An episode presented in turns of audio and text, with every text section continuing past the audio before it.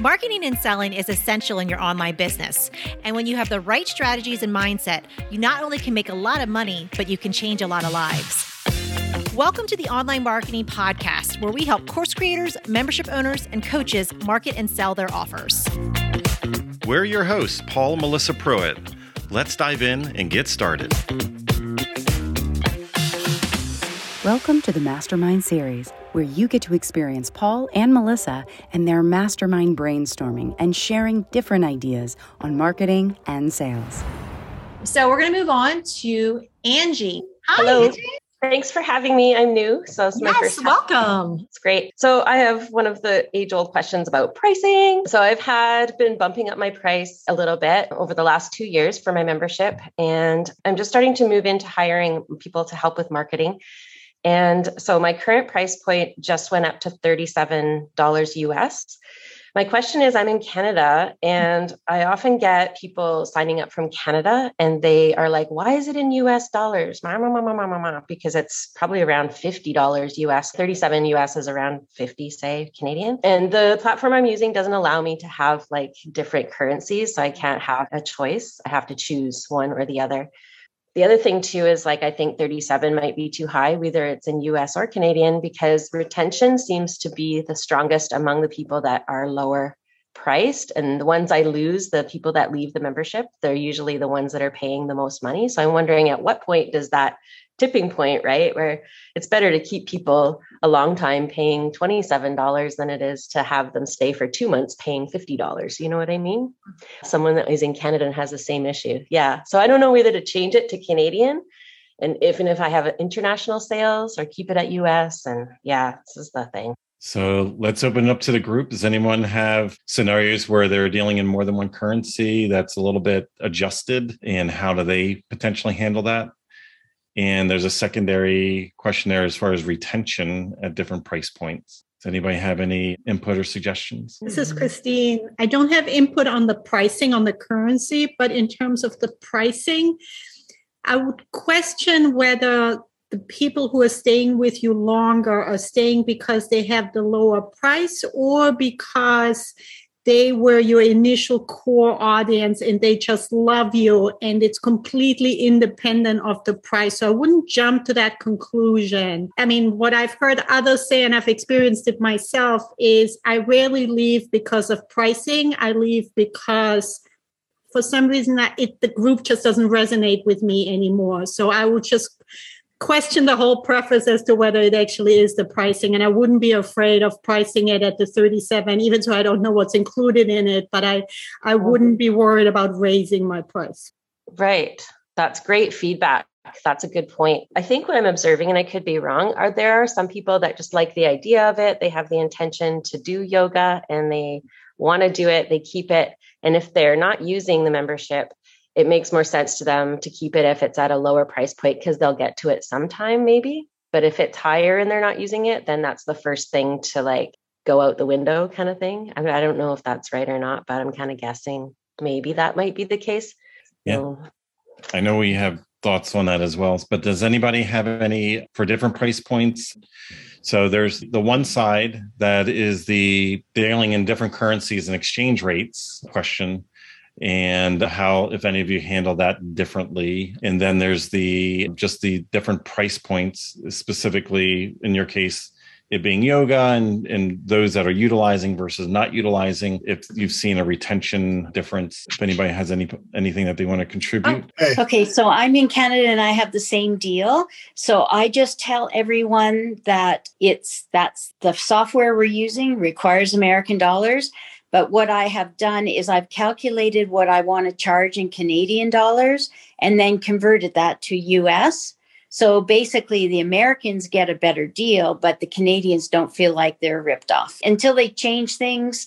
And I know that Stripe is moving towards having multiple currencies and other platforms. So hopefully that will happen and then we won't have this issue but it will still be an issue because it'll be a different price for everybody so i just advertise it at the us price and mm-hmm. just say i actually have a disclaimer in my faqs why is this in american dollars because i get asked that a lot and then i just say i priced it at the canadian but the system takes it in us so Hope that helps.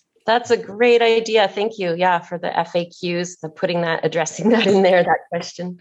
The thing is, is that Canadian American dollars right now are totally changing. So, like Canadian dollars going down, American dollars going up. So, it's making it more expensive each time they check their bank statement. And uh, Paul, you had your did you have your hand up? Yes, yes. How are you? So Angie, you said that you're you're guessing as to why people are leaving the membership. Have you ever done any kind of an exit survey? I have. I used to do that all the time and people always just said, "Oh no, it's not I just don't have the, you know, I'm just not using it." They just are basically I'm just not using it and, you know, cutting out the fat in my budget. So and so, I don't do exit surveys anymore. How are you doing that? Um, it's an, an email that goes out after they cancel. Have you ever tried contacting people directly, speaking with them on the phone? No, I have never done that. No. I think you may find a little bit better result when you actually speak with people because when they get an email, they can easily just blow it off.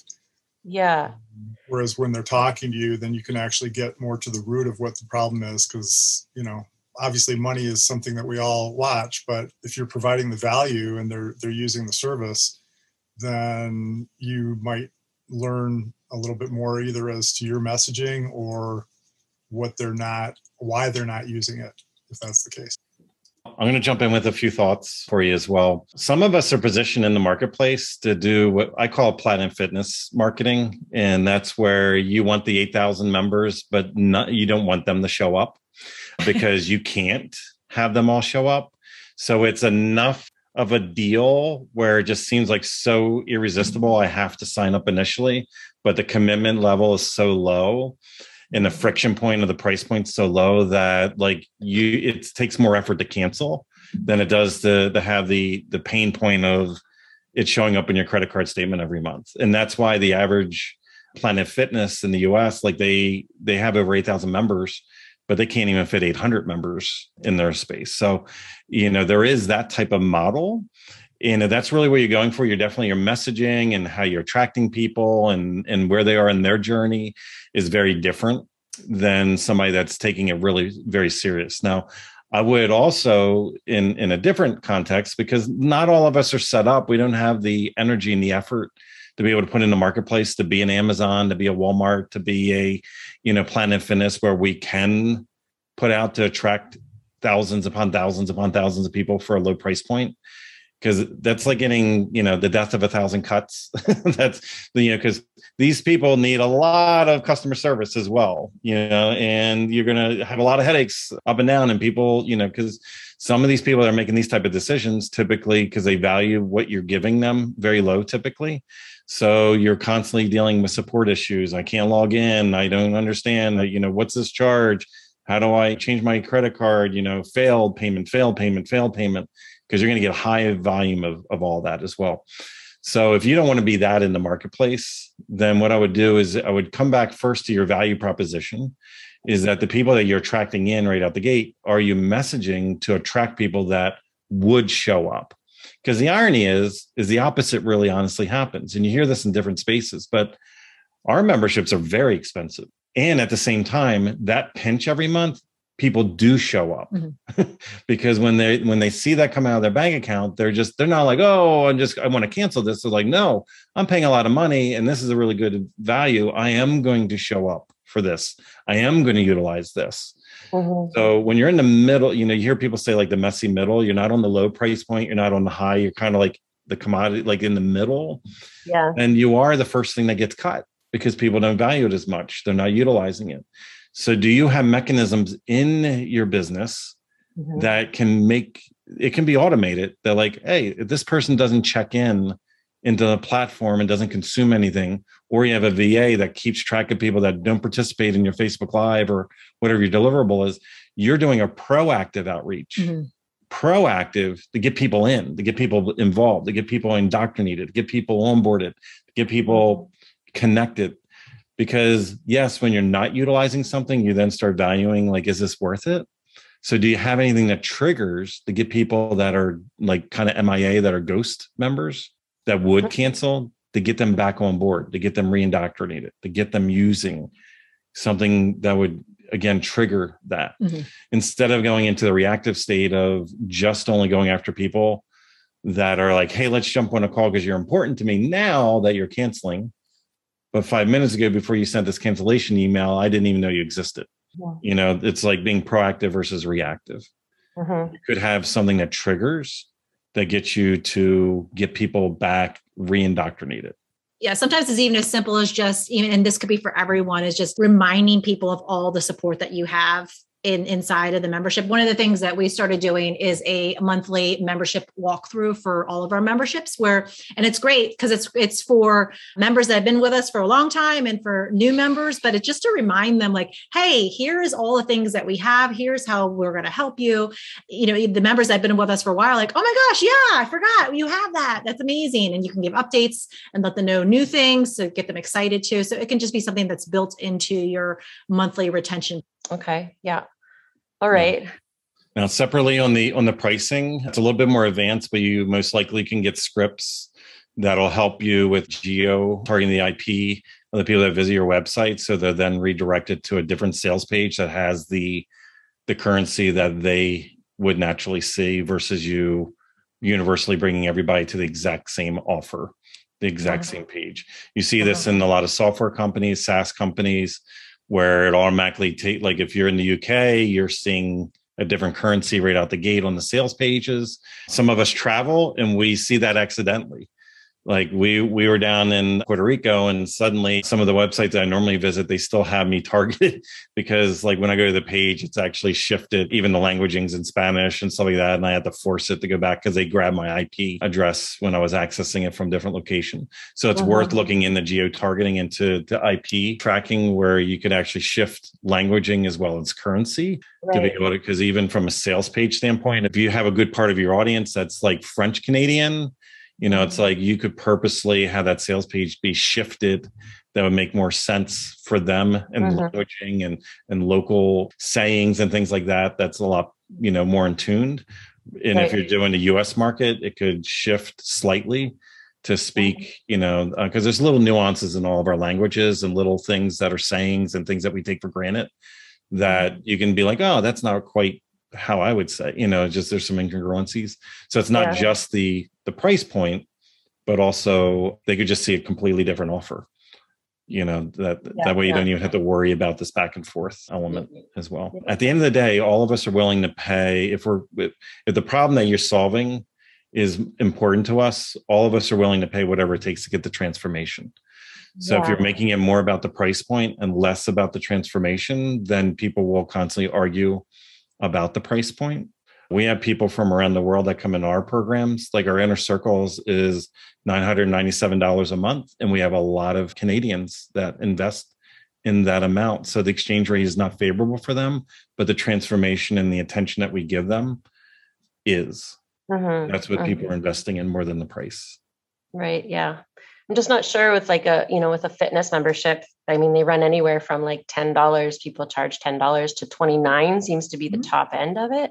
Mm-hmm. So unless I'm going to be doing a lot more one-on-one work, I don't know that I can go up as high as, you know, 70, 80, 90 even for a month for that. I would challenge you on that. Yeah. because I, I I really would because if you look in the market, there are yes, there's a lot of fitness programs that are out there that in that 10 20 dollar range and much above too. People invest again if it's if it's important to them with their health, their well-being. And there is a way that you can do it where it doesn't have to necessarily take away your time that you can streamline it in a in a membership type of setting where you still can serve them in that group membership but at a higher level for that higher touch point. People will pay for it. Start with the price 97 and say to yourself, what would be an irresistible offer Mhm. that I can make while protecting my time, my Mhm. energy, and my financial Mhm. resources? And you will come up, you will create an incredible offer based around the number instead of justifying a number Mhm. on what you created as a offer.